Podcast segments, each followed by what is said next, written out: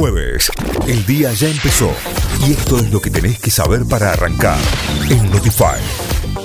Vamos ahora sí a las noticias. Hoy se tratará en diputados el presupuesto 2022. El oficialismo de la Cámara de Diputados consiguió dictamen de mayoría sobre el proyecto de ley de presupuesto 2022 al reunir 25 de las 49 firmas de legisladores que integran la Comisión de Presupuesto y Hacienda. Desde el Frente de Todos dudan si reúnen los votos para aprobarlo. Recordemos que prevé un crecimiento del 4% y una inflación del 33%. El 61% de los pacientes internados en terapia intensiva tienen vacunación incompleta o nula, según un informe que dio a conocer la Sociedad Argentina de Terapia Intensiva, la SATI. El 48% no recibió ninguna dosis y el 13% solo una.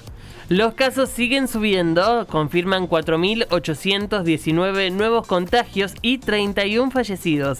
La cartera sanitaria indicó que son 742 los internados con coronavirus en unidades de terapia intensiva, con un porcentaje de ocupación de camas de adultos del 35,5% en el país y del 38,7% en el área metropolitana de Buenos Aires. Córdoba, la Policía Ambiental liberará una aguaraguazú en Villa del Rosario del Saladillo. A partir de las 10 de la mañana, la ejemplar de agua su hembra será devuelta a su hábitat natural en la zona rural de Villa del Rosario de Saladillo, en Tulumba.